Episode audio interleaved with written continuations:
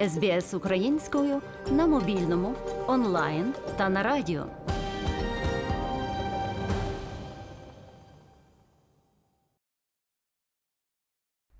Міжнародний кримінальний суд видав ордер на арешт президента Росії Володимира Путіна за ймовірні військові злочини в Україні.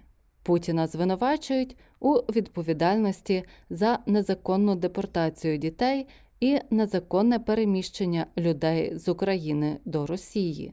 Кремль заперечує усі звинувачення у військових злочинах. Там заявляють, що на країну не поширюється юрисдикція МКС. За аналогічним звинуваченням суд видав ордер на арешт уповноваженої Росії з прав дитини Марії Львовій Біловій. Головою МКС є Пьотр Гофманський.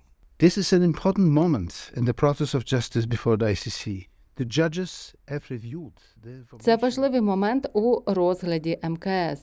Судді переглянули інформацію та докази, надані прокурором МКС Карімом Ханом, і визначили, що проти цих осіб є достовірні звинувачення ймовірних злочинах. МКС виконує свою частину роботи. Будучи судом, судді видали ордер на арешт. Виконання залежить від міжнародної співпраці. Президент України Володимир Зеленський привітав це рішення. Історичне рішення, з якого почнеться історична відповідальність. Керівник держави-терориста і ще одна посадова особа Росії офіційно стали підозрюваними у воєнному злочині, у депортації українських дітей, незаконному переміщенні тисяч наших дітей на територію держави терористів. Президент Зеленський пообіцяв повернути усіх дітей, яких, за його словами, викрали з України. Рішення суду було прийнято рік після того, як прокурор МКС Карім Хан розпочав розслідування можливих військових злочинів після того, як він чотири рази відвідав Україну, намагаючись з'ясувати злочини проти дітей і напади на цивільну інфраструктуру. Віце-прем'єр-міністр Великобританії Домінік Рааб привітав рішення МКС. I do think that this initial indictment is very significant. It focuses on uh, crimes against children, the forcible. Я вважаю, що це початкове обвинувачення є дуже значущим. Воно зосереджене на злочинах проти дітей, насильницькій депортації дітей з України до Росії, жахливому злочині, який явно суперечить усім основним міжнародним правилам і нормам війни. Я думаю, що цілком правильно, що існує відповідальність за цей окремий злочин, що не зачіпає інших рішень МКС. Глава зовнішньополітичного відомства Європейського союзу Жозеп Барель також заявив, що ЄС підтримує рішення. This is an important decision of international justice. We have always made clear at the European Union. Це важливе рішення міжнародного правосуддя. Ми завжди чітко заявляли в Європейському Союзі, що відповідальні за незаконну агресію проти України мають бути притягнуті до відповідальності. І це питання міжнародного кримінального суду. Воно є лише початком процесу притягнення Росії та її лідера до відповідальності за злочини та звірства, які вони чинять в Україні.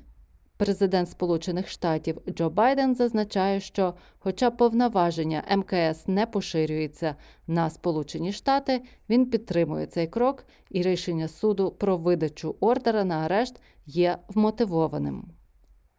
Міжнародний кримінальний суд є міжурядовою організацією, що складається з 123 держав-членів, включаючи Австралію. Організація базується в Нідерландах і набула чинності в 2002 році з набранням чинності Римського статуту.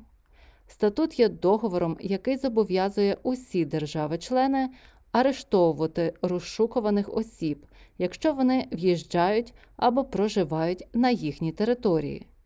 У Кремлі наполягають, що оскільки Росія не є учасником МКС, вони не визнають її юрисдикцію. А дане рішення вважають безглуздим. Однак деякі експерти вважають, що рішення МКС є радше символічним кроком.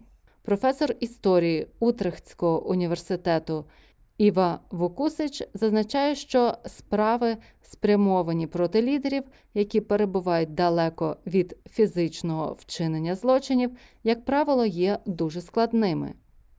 So, as we have seen in many other uh, trials and many other courts, that's always difficult, but again, it's also not impossible. Як ми Uh, бачили в багатьох інших судових процесах і багатьох інших судах, це завжди важко. Але знову ж таки, це не неможливо.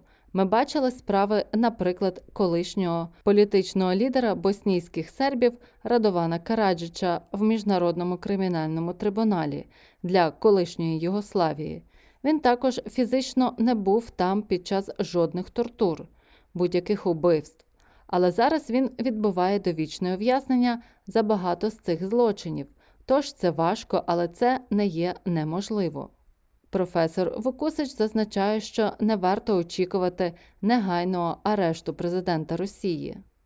Putin is not stupid. He's not going to travel uh, abroad uh, to a country where he might uh, be arrested. So, in some Путін не дурний. Він не збирається їхати за кордон у країну, де його можуть заарештувати. Звичайно, це історичне рішення. Це справді велика справа.